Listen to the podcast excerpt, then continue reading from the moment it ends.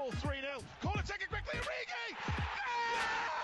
Está isolado Cristiano Ronaldo. Vai embora Cristiano Ronaldo. Mete, mete, mete, mete, mete, mete, bateu. Golo, golo, golo, golo. Balotelli. Aguero! Posse de bola para Portugal, vai Éder, vai Éder, vai Éder, vai Éder, chuta, chuta, chuta!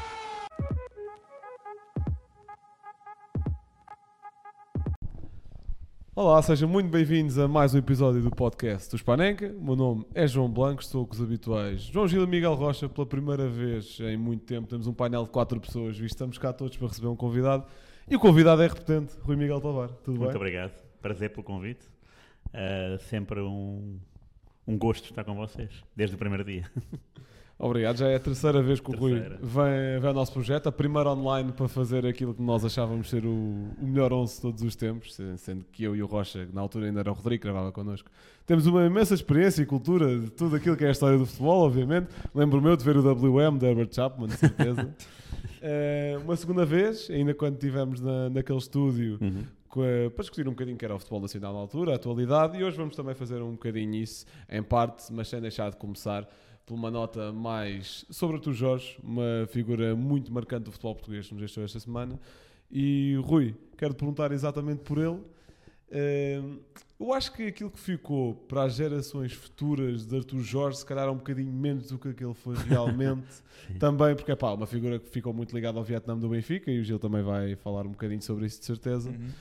E, e se calhar pensa-se mais, pelo menos eu, como adepto de fora, e o Rocha também já vai poder dizer isso, pensa-se mais daquela Champions do Porto de 87 como se calhar um feito Pinta Costa como provável do caldo de algum treinador. Isto pode ser algo completamente errado, mas é a noção que eu tenho. Eu queria te perguntar se achas que isto é uma noção justa ou se achas que é uma figura muito mais impactante do que isso. Ah, não, é uma, é uma noção incompleta. Ah, a justiça do Benfica, os resultados dizem, falam por si, portanto não há, não, há muito, não há muito a dizer, quer dizer, há sempre muito a dizer, porque cada, cada jogo tem a sua história e cada contratação também, e a partir daí, ah, aquilo que nós julgamos ser uma folha em branco, de repente já são 100 páginas de um livro eh, para dar conta de, de- de contratações ou dispensas, não é? Lembro-me do, do Perradome, do, do a entrar, do Panera a sair, eh, de Isaías, portanto há uma série de jogadores do Benfica que estão identificados com o Arthur Jorge para o bem ou para o mal.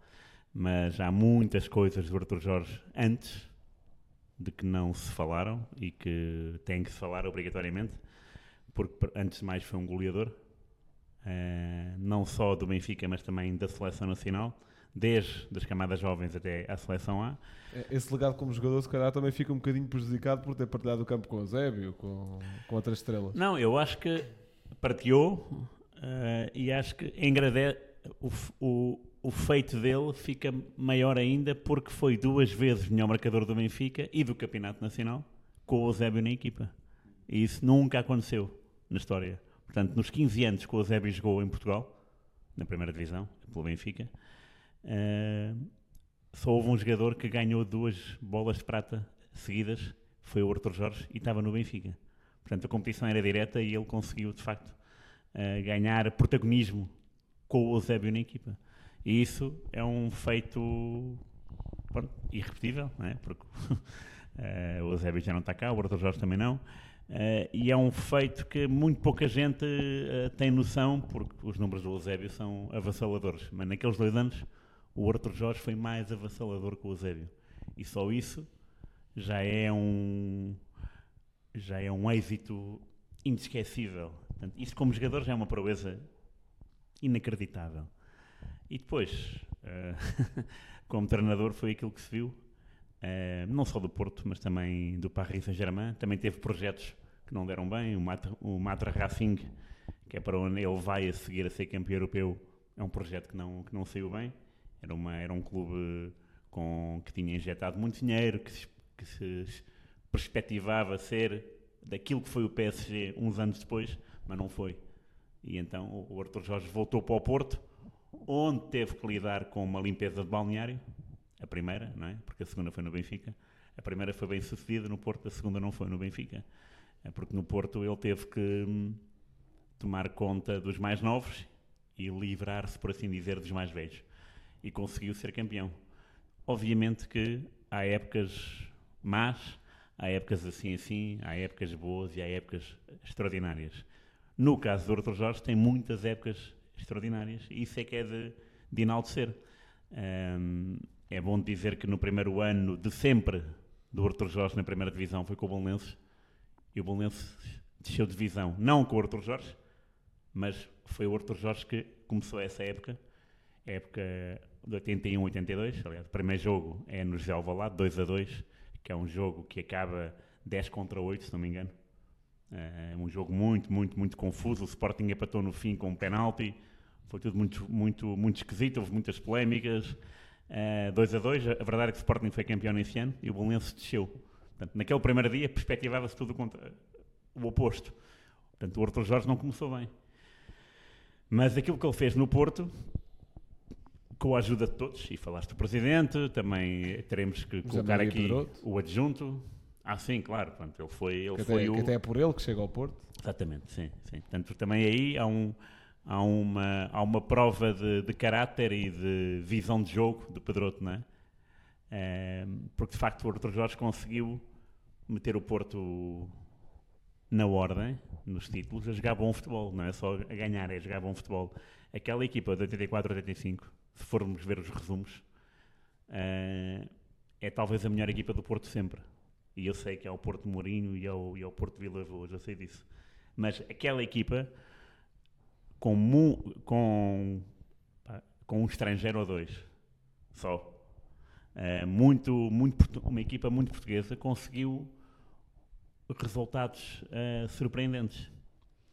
E só não foi mais longe na Europa porque, na primeira época, apanhou o Wrexham, não é desculpa, né, porque era uma equipa da quarta divisão inglesa, mas depois na segunda foi eliminado pelo Barcelona, eh, 2-0 em Barcelona, e depois 3-1 nas Antas, portanto eliminado pela regra dos golos fora, foi muito ingrato. Um, e depois eh, conseguiu ser, ser, ser campeão europeu. E o campeão europeu é um título que, bem vistas as coisas, é um percurso grandioso porque só perde um jogo e os últimos três ganha, tanto ganha as duas meias finais e ganha a final. E era o Porto, não, é? não era, não era, não era um tomba, não era do Porto foi um tomba gigantes porque eliminou o Dinamo Kiev e o, e o Bayern. Portanto, a partir daí podemos ter a, a noção de que o Arthur Jorge era de facto uma, um treinador diferente e que ajudou o Porto a subir. Claro que o Porto já vinha atrás, não é? O Porto já tinha aquela final da Europeia 84 e já tinha aquele bicampeonato em 78 e 79 que deu mais alma do que nunca.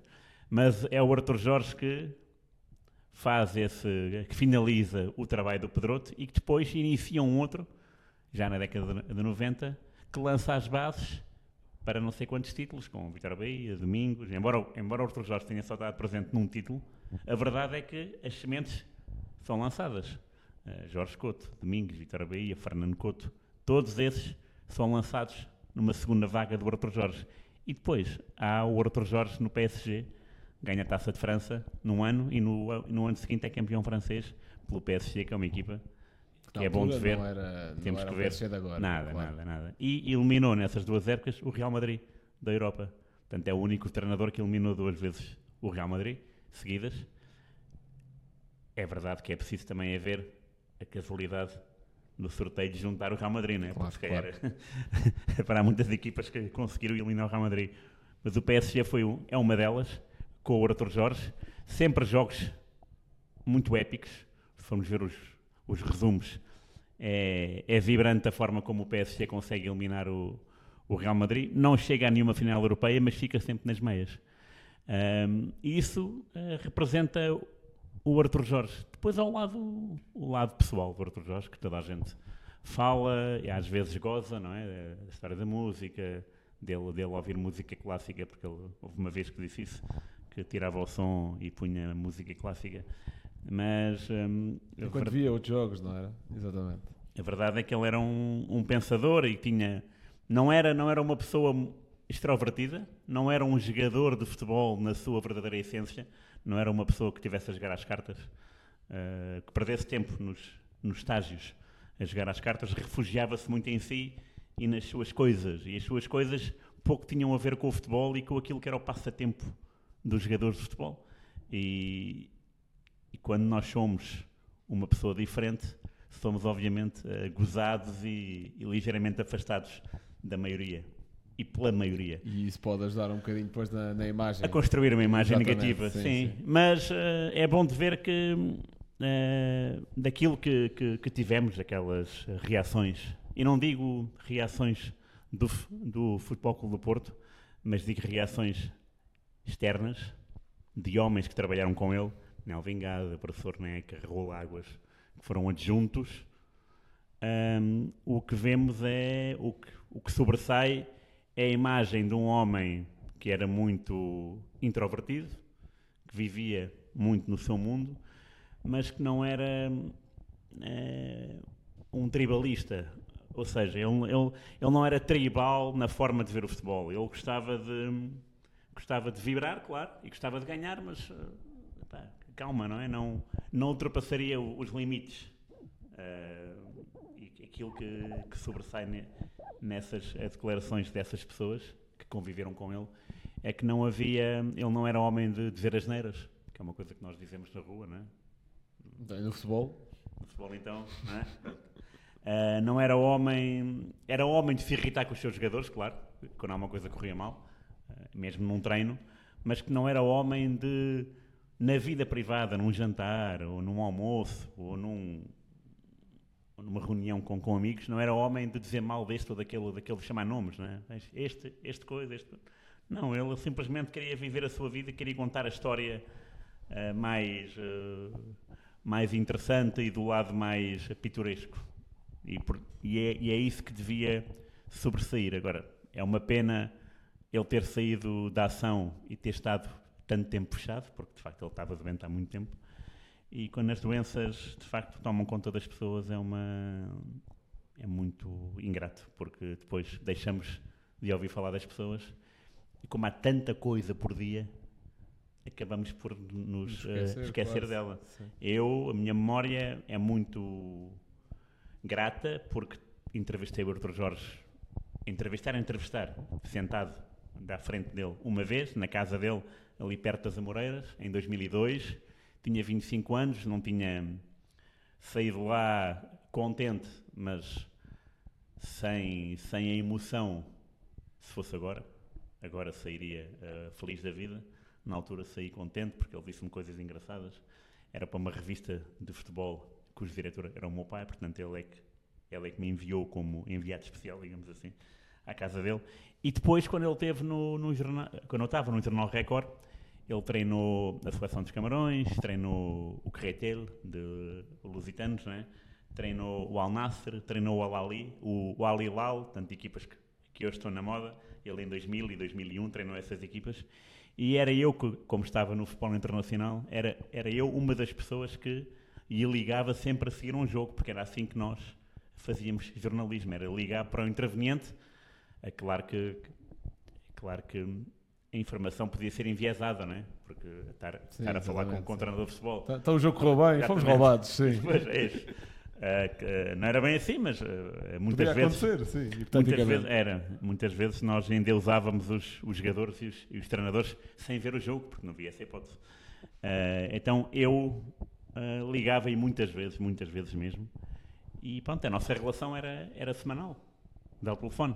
E, e é essa a emoção quando eu recebi a notícia, tipo, olha, foi uma pessoa que eu acompanhei e que ela me acompanhou jornalisticamente, eh, fornece- fornecendo eh, notícias. Lembro que quando ele ganhou a Supertaça da Rússia, o CSKA ganhou o Spartak após prolongamento 3-1. 2003, dois anos depois, o CSKA foi campeão da Taça UEFA aqui. Aqui em Alvalade, exatamente. E, e vais ver a equipa, é o Akin Fev, é os irmãos Berezowski, é o Zirkov, é o Wagner Love, é o Daniel Carvalho, é toda a equipa. E é engraçado eh, perspectivar isso, não é? E pensar, ok, eles ganharam, Mais uma vez ele lançou ali umas bases. lançou, porque foi ele que chamou o Akin Fev, por exemplo, que era um júnior, tinha 18 anos, e outros, o Zirkov tinha 20, o Daniel Carvalho, que vinha do Internacional, também tinha 20.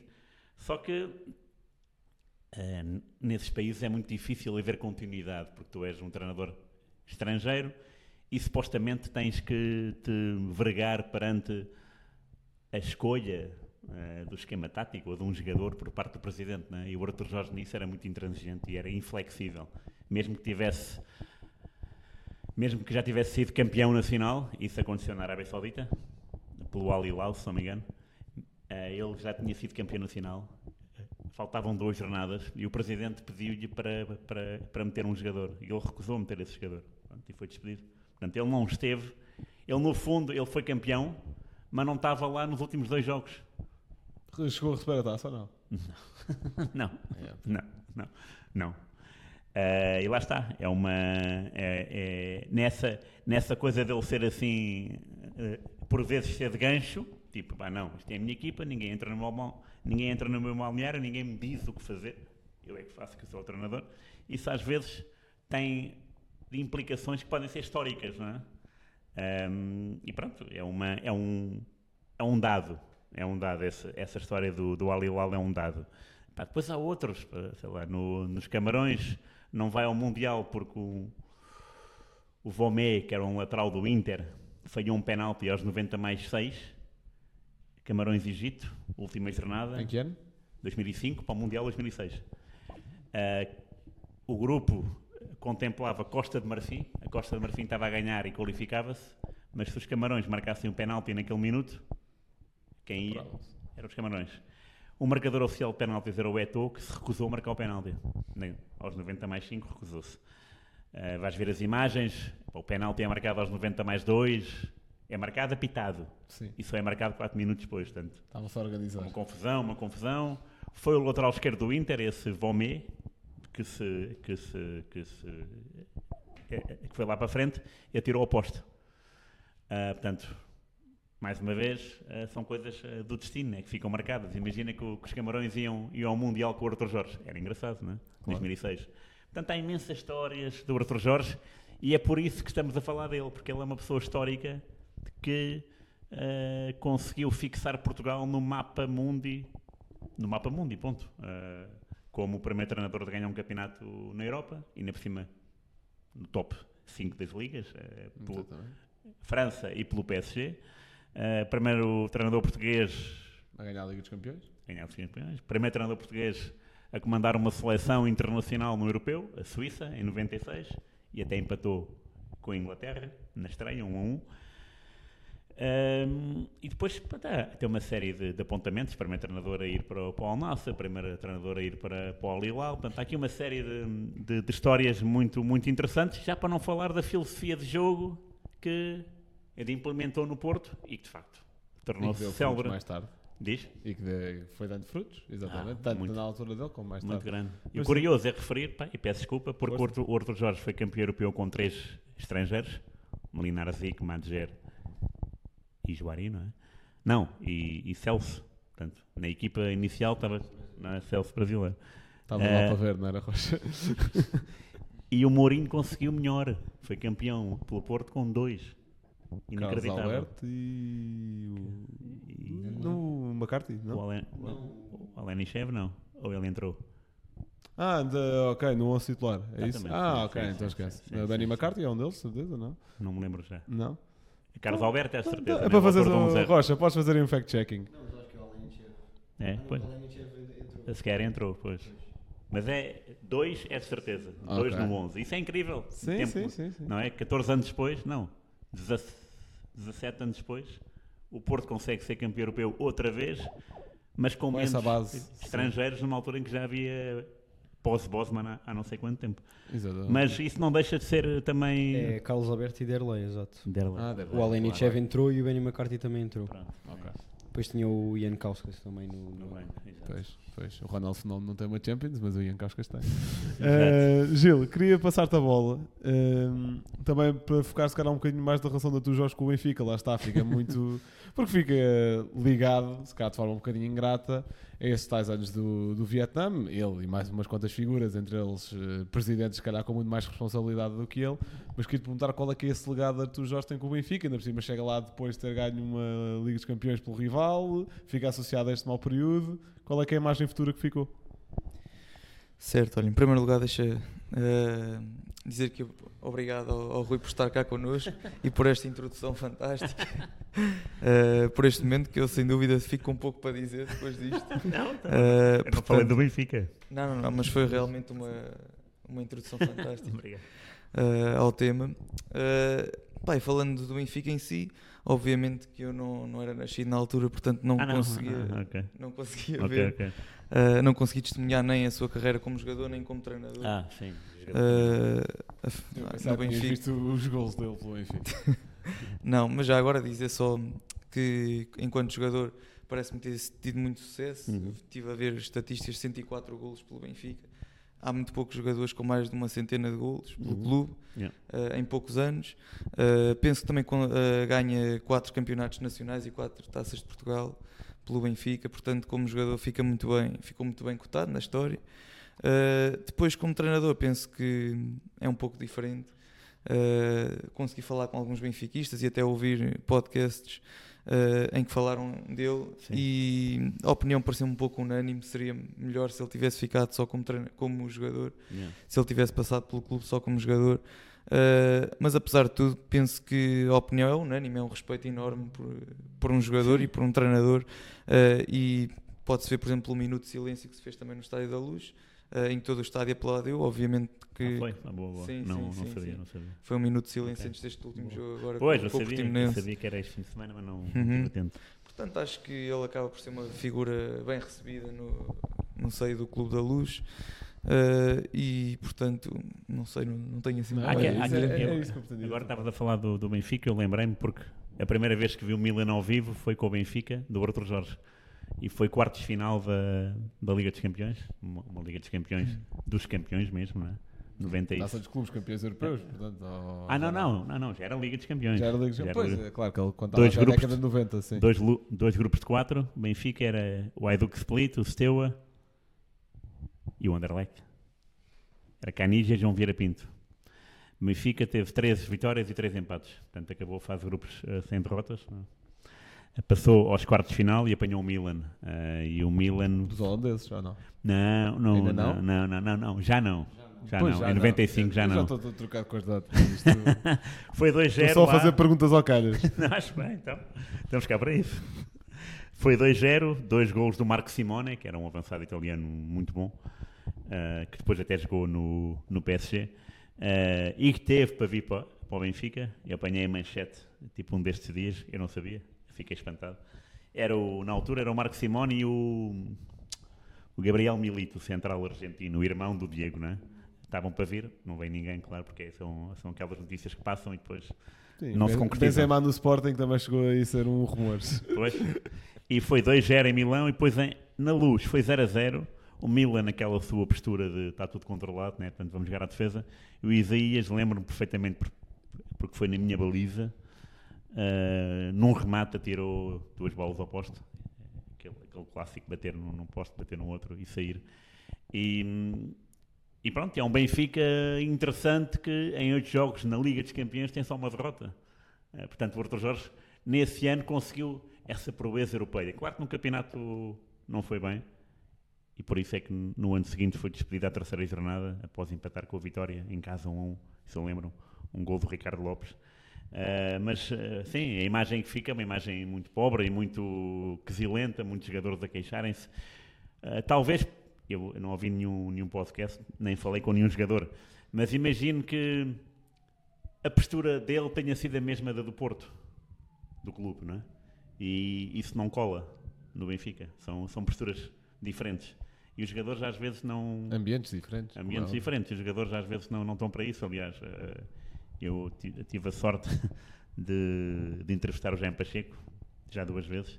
E nas duas vezes ele disse-me que, que o Sporting, onde ele jogou do- dois anos, entre 84 e 86, ele diz, pá, Sport, eu adorei o Sporting, adorei morar em, pá, gostei de morar em Lisboa, adorei o Sporting, Manuel Fernandes, o meu capitão preferido, mas, o Sporting empatava e não via, no balneário não via, tipo, raiva ou, tipo, pronto, era tipo, ok, sim, não havia, tipo, ok, está bem, próximo jogo há de correr melhor.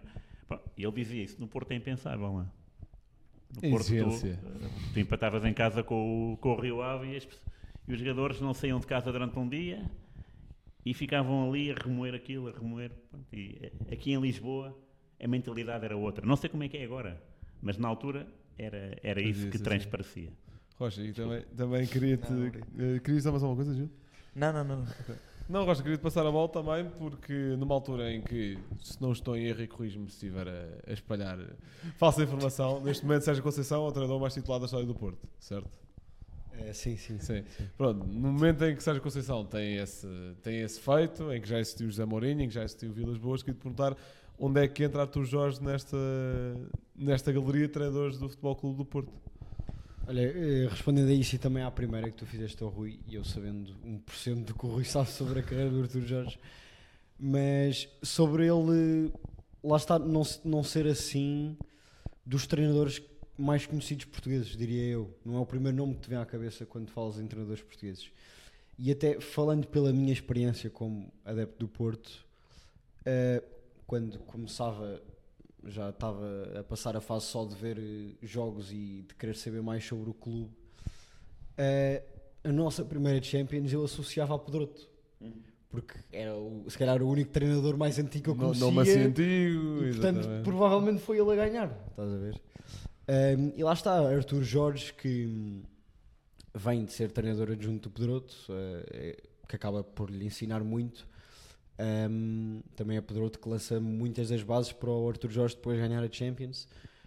Um, mas lá está, foi, foi uma continuidade de que, que não é muito atribuída ao Arthur Jorge, também pelo que o Rui teve a falar de o Arthur Jorge ter lance, apesar de ter bases de Pedroto, também lançou bases para os treinadores seguintes.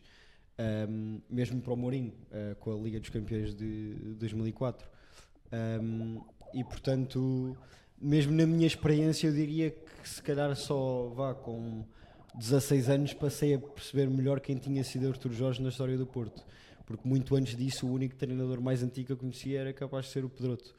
Um, e pegando agora nesta tua segunda pergunta, um, ganhar uma competição europeia pelo Porto, obviamente tem de deixar eh, o obreiro desse, desse título bastante lá em cima. Um, obviamente que acaba por ter eh, um, uma competição feroz, não só pelo Sérgio Conceição, mas também por quem foi Pedroto, também pelo relançar do Porto depois do 25 de Abril, um, também pelo Mourinho em 2003 e 2004 e o Vilas Boas em 2011 são estes cinco assim que se, que se destacam mais, obviamente. Agora, pôr Artur Jorge num lugar específico Então então a fazeres um ranking, diz lá, assim rapidamente. não só é muito difícil porque eh, não vi nem Pedroto, nem Artur Jorge, nem o Mourinho. Ah, Mas por impacto? Por. por em- imagina, ok, posso Dá um tentar bom TikTok, fazer Rocha, exercício. diz, diz, diz. Posso tentar fazer esse exercício e pondo-me se calhar nos pés de há 40 anos atrás. Ahm, eu diria que em primeiro lugar, para mim, e Estás, estás a começar de baixo ou de cima? de cima, De cima. em sim. primeiro lugar, eh, tinha de ser Pedroto eh, por, uma, por uma razão.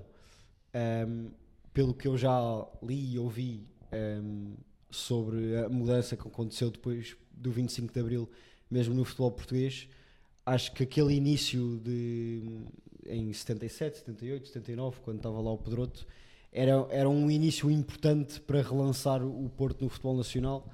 Ahm, e, e isso acaba por ser algo que é, que é inegável e mesmo Pinto da Costa, apesar de nestes últimos tempos ter-se distanciado um pouco da história de Pedroto, hum, sempre o disse, sempre disse que, que era o seu treinador preferido da história do Porto, mesmo ainda antes de ser, de ser presidente, porque na, na altura não o era.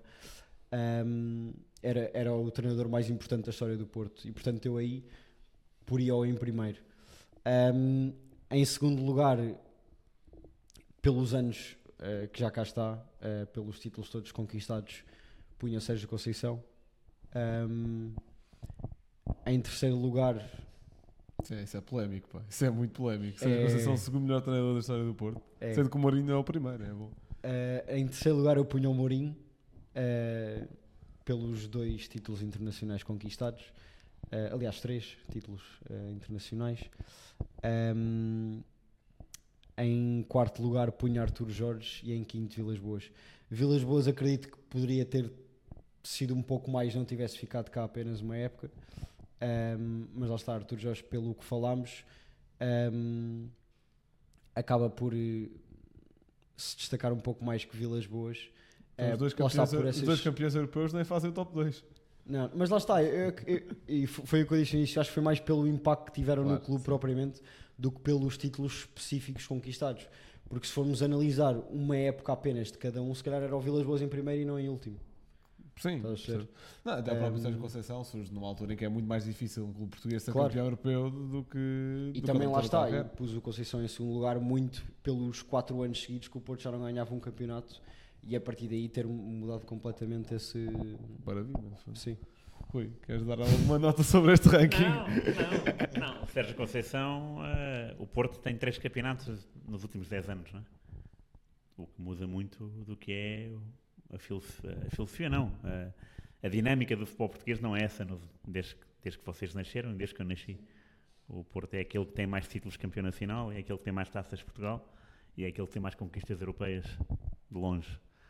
Eh, eu tenho 47 anos, o Porto foi 25 vezes campeão nacional. Portanto, sobram 22 né? anos.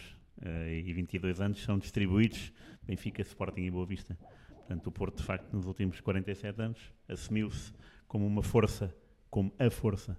Mas nos últimos 10, curiosamente, né? ao exercício dos últimos 47, e vocês podem fazer isso com as vossas idades, quantos anos. Eu, quando nasci, o Porto tinha 5 títulos de campeão Eu prefiro não fazer esse exercício. Mas. Eu, quando nasci em 77, o Porto tinha sido 5 vezes campeão nacional. Já tem 30. Pá, é, não é? É, Aliás, o Benfica tinha mais títulos que Porto e Sporting juntos, quando eu nasci. E essa tendência manteve-se até 84, se não me engano. Depois, depois o Sporting e o Porto já tinham mais títulos que o Benfica. Mas isso não é nada, não é? Representa um pouco aquilo que é este campeonato, o português, porque é muito enfadonho, não é pouco democrático e não é. hum, Aliás, isto não, não, não é uma crítica, é uma constatação.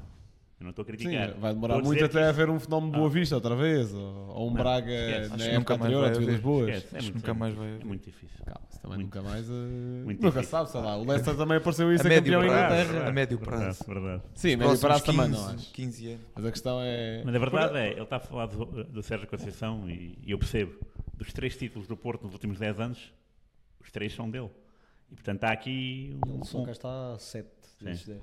E portanto há aqui há um- muito mérito, não é? Mais Está boas aqui- prestações na Europa, que também, também Sim, ficam no- sim. no. Vamos ver, não é? Agora este ano, mas este ano pronto, já Para está. já, sim. Para já Isso está bem. Dentro do habitual, oitavos, quartos. Pois, Sim, ou seja, eu acho já, já uma equipa portuguesa ter essa cultura e quase que exigência de chegar a oitavos, quartos, final da Liga dos Campeões é muito bom. Epá, eu olho para o Sporting, que chegou duas vezes a oitavos, final da Liga dos Campeões, não me levou 12 numa eliminatória. Na outra, numa das mãos, levou 5. Portanto, acho que não culpando apenas epá, direções ou treinadores que estiveram envolvidos, Não, mas é não, uma questão claro. de exigência, é uma questão de cultura. sim, sim. E o Porto nos últimos anos Verdade. também um bocadinho, não só por Sérgio Conceição, porque antes já tinha, ganhou uma Liga Europa com Vilas Boas, boas prestações na Champions com, na única época de, de Mourinho que foi- em que joga Champions, lá está. Eh, Foi criando essa cultura e isso é, isso é muito bom. Mas eu respeito, eh, o primeiro lugar respeito. Depois, depois Ok. mudo tudo, claro, mas isto, isto sou eu, mas... ah, Então, mas já agora, já Então, já Não. agora, qual é que é o, Não. qual é que é top 5? Não, eu concordo com o Pedroto em primeiro, claro, pela história toda eh, e para também, eh, porque muito se falou sobre o, o aspecto da cultura intelectual do Arthur Jorge. Eh, e se calhar o primeiro português terá sido o Pedroto neste registro, de ser uma pessoa culta, que lia livros e que se expressava de uma forma diferente para os jornalistas e para a massa adepta. O Arthur Jorge também foi nisso, também foi bastante competente. Claro, eh, se me dizes, o Mourinho teve no Porto dois anos e meio e ganhou a Taça UEFA e a Liga dos Campeões, isso acaba com qualquer tipo, Pois acaba é. com qualquer coisa. Não, É pronto. aquela coisa e com equipas nacionais, como eu disse há pouco, né? de, Exatamente, de produto sim. nacional. E bom. E que não era bom, não é? Quem é que era o Paulo Ferreira? Não, era bom, claro, mas No, no União de Sim. Leiria não tiveram aquelas prestações. Sim, em Pronto. 3, 4 anos passa de União de Leiria ou de Porto para um Chelsea. Vitória, E- o Vitória Futebol Clube, né? o Paulo Ferreira veio de lá, né? da Vitória. Exatamente, sim, sim, Eh, sim. pá, lá, tantos jogadores que ele, que, ele, que ele conseguiu detectar e contratar e pô-los a jogar de uma forma como nunca tínhamos visto. Eh, isso, é, acho que aquele, aquele meio campo, Deco, Costinha, Alenichev, era uma coisa inexplicável. E depois o Maniche entrou, mas o, o Alenichev, por ter marcado nas duas finais, eh, fica mais no goto. Por ser, pronto, e era um, e era um jogador eh, especial, não há dúvida. E era preciso Tiveram- domar esses mesmo, mesmo Costinha e Deco também tiveram impacto com golos. Que... Muito, sim, sim, claro. O Sim, Deco- o não, Deco, o em, Deco- o Deco peso, era genial. em peso de futebol, não é? Não, o Não, Deco era claro, genial. estou a dizer. Aquela bola de ouro em golos do 2004 Alenichev. para mim é roubada, mas pronto. Pronto, Sim, claro. mas o Deco marcou na final e o Costinha marcou contra, contra o United. Claro, sim, sim. Não, e, e não só, e vais ver as, as assistências do Deck nessa Liga dos Campeões, é, é assombroso. A influência que ele tinha. Era de facto o jogador mais, para mim, que melhor desequilibrava, que mais desequilibrava, porque são coisas diferentes, e era um jogador extraordinário. Agora, eu, como estava no Record na altura, a acompanhar o Arthur Jorge e o futebol internacional, não ligava muito nem ao Porto, nem ao Sporting, nem ao Benfica. Para mim, o Campeonato Nacional era o que eu penso agora, portanto, não, não ligava muito. E só agora é que estou a fazer um trabalho sobre o título europeu do Porto em 2004, os 20 anos, e comecei a ver os jogos e comecei a ler o minuto a minuto e as, e as descrições dos jornais. E o Deck era uma coisa de doidos, né? e o Derlei era outro. O Derlei, se jogasse na seleção portuguesa, ou, ou do Brasil, não sei, podia. Ele era um jogador de facto sobrenatural, era muito bom. Era um jogador eh, fantástico e teve uma margem de progressão no Porto, atingiu os pinkers. Não é? Quem é que era o Derlei três anos antes? É espetacular eh, pensar isso. Sim, Eh, claro é que o co- Deco é diferente, porque o Deco depois esteve no Barcelona e adaptou-se ao Barcelona do Ronaldinho e, e até do Messi. Foi campeão europeu lá, claro. Tem outro rendimento e outro endeusamento. Eh, mas há jogadores ali no Porto dessa, dessa época que são pá, que têm um percurso eh, estratosférico e que é tudo obra de um núcleo muito, muito pequeno, muito curto de homens, eh, cujo líder era o, o José Mourinho. né? Daí dizer que o José Mourinho, por ter ganho, ganhado as duas competições, ficaria em segundo. Pronto. Claro. Certo. Ehm, e tocando ainda num ponto que ainda não tocámos sobre a tua Jorge, já agora, nós temos mais temas planeados para o episódio, mas isto está a correr tão bem que vamos, ficar, vamos manter-nos aqui nesta zona.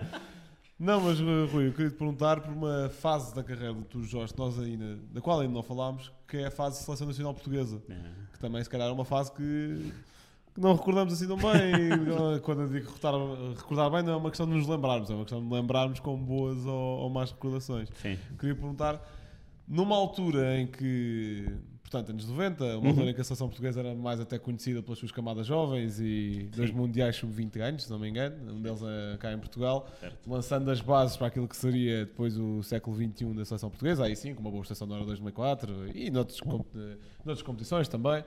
Queria perguntar onde é que Artur Jorge entra aqui ne- nesta zona, se também era numa de lançar bases para o futuro, criando algum tipo de cultura, ou se era um bocadinho o percurso dele no Benfica, onde quis impor um, um regime que não se adequava assim tão bem.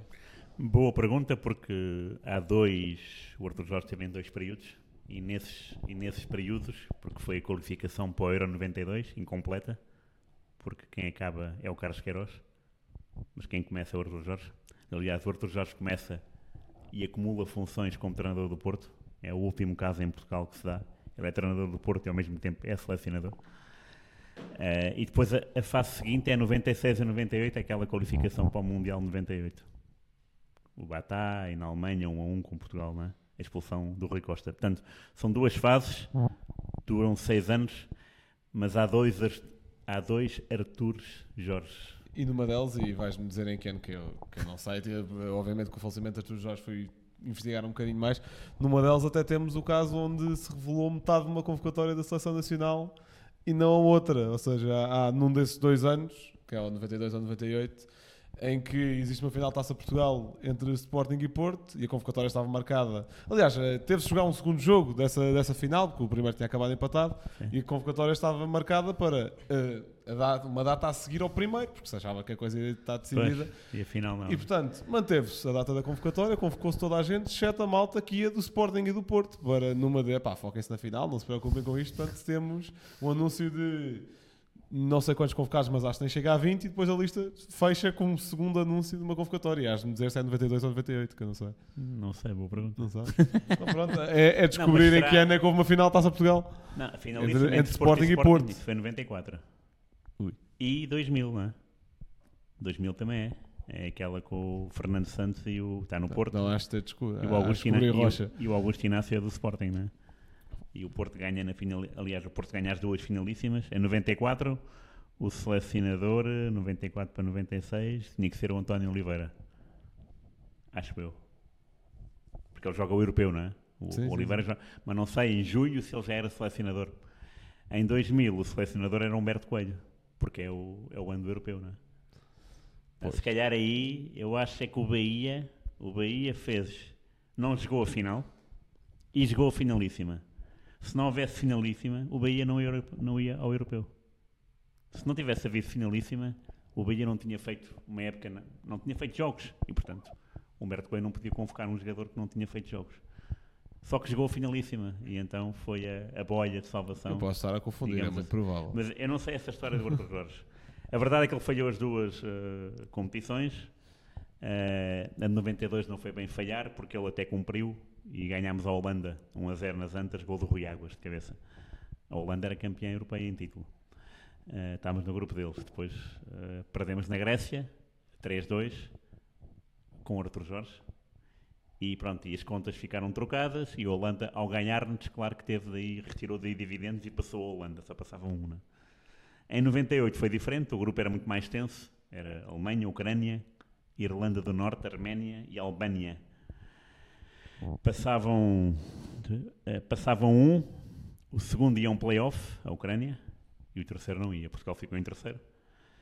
Mas Portugal, por exemplo, não perdeu com a Alemanha, empatou 0 a 0 na luz e empatou 1 a 1 em Berlim. O tal gol do Pedro Barbosa, que é muito bom, e a expulsão do Rui Costa durante uma substituição, não é? Vai entrar o Sérgio Conceição, vai ser o Rui Costa, e o árbitro dá a segunda amarela ao Rui Costa, vermelho, ficamos com 10, estamos a ganhar 1 a 0, e é o Kirsten que empata perto do fim. O guarda-redes é o Silvino. O Sérgio Conceição estreou-se com o Arthur Jorge na seleção. É, sério, sim, sim, foi.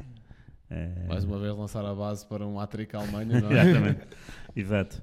Eh, mas essa, essa, essa campanha de 98 para, o- para, para o Mundial de 98 é cheia de histórias recambulescas, porque lá está, eu disse que cada jogo tem uma história, mesmo que sejam 0 a 0, temos que ver o lado. E nesse jogo, eh, nesse jogo não, nessa qualificação, começamos na Arménia, que era favas contadas, não é? 0 a 0. Rui Barros expulso, acho que nunca foi expulso na carreira. Rui Barros expulso, não, não sei porquê, não me lembro. Eh, não sei, aliás, não sei porquê. E o Oceano falhou um penalti no último minuto. Portanto, coisas que não acontecem assim tanto. eh, tanto. Segundo jogo, vamos à Ucrânia, perdemos 2-1. A Ucrânia era uma seleção recém-criada, mas já tinha alguns jogadores bons, do Dinamo Kiev, claro, e alguns do Shakhtar. Eh, perdemos 2-1. Acho que um dos gols, o Vitor Bahia teve mal no sentido em que quis segurar a bola e a bola caiu, e portanto, um jogador tipo ucraniano meteu lá dentro. E portanto, dois jogos tínhamos um ponto em seis possíveis. E a partir daí as coisas já não foram bem. Para piorar o cenário, em março de 97, há aquela situação do Sapinto, antes de um jogo na Irlanda, né? O Sapinto vai, vai ao Jamor e agride o Arthur Jorge. Portanto, são, foi uma, uma campanha para esquecer com muitas Aquilo coisas. seria um pequeno prefácio daquilo que iria acontecer com o Lietzen uns anos mais tarde. Pois, sim, no jogo com o Mafra, não é? Eh, não, não A seguir, recordo. sei acho que, que é. sei que houve ali um a seguir ao jogo com o Mafra. Ahm, e, e pronto, são, são. Mas aí já o Arthur Jorge já é outro, em 98, em 96, 98, já é outra pessoa no sentido, primeiro, que já tinha sido operado. E a operação à cabeça, as pessoas têm que ter, acho que têm noção, não é? Mexe connosco, não, é? não, não continuamos iguais, é impossível. Se alguém nos abre a cabeça, uma coisa não está bem e não vai ficar bem daí em diante. Eh, e quem pode confirmar isso melhor é o Domingos, porque o Domingos foi treinado pelo Arthur Jorge no Porto no início dos anos 90 e depois foi treinado pelo Arthur Jorge no Tenerife no final dos anos 90 e na seleção. Eh, e ele diz mesmo que o Arthur Jorge no Porto era uma pessoa com quem tu só falavas de mês a mês, não é? Eh, e falaste com ele, era mau sinal. Era para levar uma, uma rebocada. E que em 97 em Tenerife era, um, era uma pessoa muito mais próxima dos jogadores e mais, mais humano e mais, eh, vá, mais, mais atencioso. Pá, Isso às vezes eh, paga-se, não é? O, o treinador ser, ser próximo dos jogadores. Sim, a Nem sempre é pode- A coisa que pode correr mal. Portanto, às vezes a distância eh, faz bem. E, e, portanto, é por isso que eu digo que foram dois momentos, dois Artures Jorge. A verdade é que Portugal não passou, não passou no exame, chumbou. eh, e, de facto, na seleção não reza a história, rezará. Sérgio Conceição foi, foi lançado e haverá outros né, jogadores que podem ter aí, fui lançado pelo Artur Jorge. E, e claro, Claro. isso é uma, é uma medalha. Mas não é uma medalha tão gratificante como ganhar a taça dos campeões ou ser campeão francês. Claro. E pronto, e para terminar o episódio antes das nossas rubricas, queria eh, fazer a última pergunta ao Gil, também um bocadinho em tom de provocação, não vou mentir. Porque vimos aqui que tu, Jorge, tinha o hábito de ver jogos de futebol com música clássica a dar. Portanto, não, não ouviria os comentários certamente com a música a dar ao mesmo tempo, portanto optaria por desligar esses. Portanto, o que eu, que, eu te queria perguntar, Gil, é: faz o mesmo quando vê jogos do Benfica na BTV? Ouvir música clássica? No fundo, não ouvir os comentários. Estou a perguntar. Ah, não, não, não, atenção, gosto muito do Helder Conduto, Ah, dos seus comentários, eh, imparciais, obviamente. Eh, não, pronto, mas claro, é BTV, eh, não se espera outra coisa, mas eh, acho que, que é um comentador muito competente. Eh, gosto do Helder Conduto e, portanto, não tenho uma razão para não ouvir. Concordo plenamente, aliás. Porque tu não gostas, eu sei que tu também gostas. Não, gosto bastante. Então, aquelas frases míticas do, do PES, uma pessoa, qualquer pessoa não esquece a crescer nos anos em que nós crescemos. Mas pronto, Uhum. passando para as nossas rubricas e tirando provocações, já que estivemos a falar um episódio inteiro do Jorge, quero falar de outra do Jorge, neste momento treinador do Braga, que, que chegou aos 100 jogos pelo Braga, entrando num lote onde já estavam o Bal Ferreira, Quinito, Carlos Carvalhal, Vítor Manuel, Cesabos, Sualdo Ferreira e Manuel Cajuda. Portanto, numa altura em que até se discute muito se ele deve continuar no Braga ou não, eh, pelos vários motivos, eh, é interessante vê-lo a chegar a uma, uma elite do Braga. Rocha, o teu momento cultural. Eh, Rui, queres dizer alguma coisa sobre isto? Ou... Só estavas aí a armar o microfone. Não, não, não, não. Queria perguntar se alguém tem 200. Ele chegou aos 100, é não, isso? não tenho esse dado. Ok, ok. Não, não tenho Não, esse só dado. queria saber Mas se- é possível, não sei. Pois, ok, ok. Mas é uma pesquisa rápida também não. Força, Rocha. Eh, eu vou fugir um pouco do futebol. Ehm, Sexta-feira estreou a sexta temporada do Drive to Survive, a série da Fórmula 1, eh, que já vai no sexto ano consecutivo a ser lançado. um- Uma série também que disparou nas audiências da, da competição e agora estreou a sexta temporada. ehm, uma semana depois de saber que o Hamilton vai para a Ferrari, uma transferência que é podendo comparar se calhar com um Figo a ir do Barcelona para o Real Madrid. É algo que não se estava à espera. O Hamilton que já está na Mercedes há 10, 11, 12 anos. Um, e obviamente sempre com a Ferrari com uma das suas principais um, adversárias, principalmente com o Vettel, dos anos de Vettel, até mesmo de Alonso. Um, Alonso que se fala agora, agora que poderá ir para o lugar de, de. Hamilton na, na Mercedes. Portanto, mais uma temporada aqui para acompanhar de, de Fórmula 1. Gil, teu comentário. Certo, então trago aqui um comentário de um treinador também velho conhecido nosso, português, o Jorge Jesus. Eh, mais uma pérola deste, deste senhor. Vai com não sei quantas vitórias. É, eu acho que ele bateu o recorde já. Não foi? Já bateu o recorde, não, acho, acho que ainda não. Acho que ainda não bateu o recorde. Mas vai, pá, mas vai com 24 Mas eu acho seguidas, que vai- é. Faltam ou três, vai- não é? Três ainda? Três para empatar. É isso, é Ah, igualar o recorde. Ok, Acho que é isso. pronto. Então estava com uma impressão errada. Mas ele fala, perguntaram, devem ter-lhe perguntado sobre hum, a ida do Guioqueres para o Sporting. E ele diz: Guioqueres, eu confesso que não o conheci, pelos vistos em Inglaterra também ninguém o conhecia, ninguém o via. Eh, é um grande trabalho de, eh, de scouting do Sporting. Faz-me lembrar quando o Benfica foi buscar o Darwin Núñez ao Almeria, na minha altura. Disse. Pronto, eh, mais, uma, mais uma pérola engraçada de Jorge Jesus, sempre a puxar a brasa à sua sardinha, sempre a A, compara- a feitos, comparação não é? em termos de scouting pode fazer sentido, mas eu acho que podias ter pegado ainda numa declaração também recente de Jorge Jesus em que ele disse que o Al Hilal em Portugal ganhava a Liga. Ah, Ah, foi? Disse isso? Disse, disse, disse isso. Não sei se ele disse ganhar ou lutar por ganhar. Eu acho que ele Isso disse ganhar. Vou, vou fazer Eu esta acho, eu salva. acho que ele dizia que entrava no top 3 de certeza, sim. Acho possível, com o investimento do Al Hilal, acho possível. Mas pronto, já agora, satisfazendo aqui a curiosidade do Rui.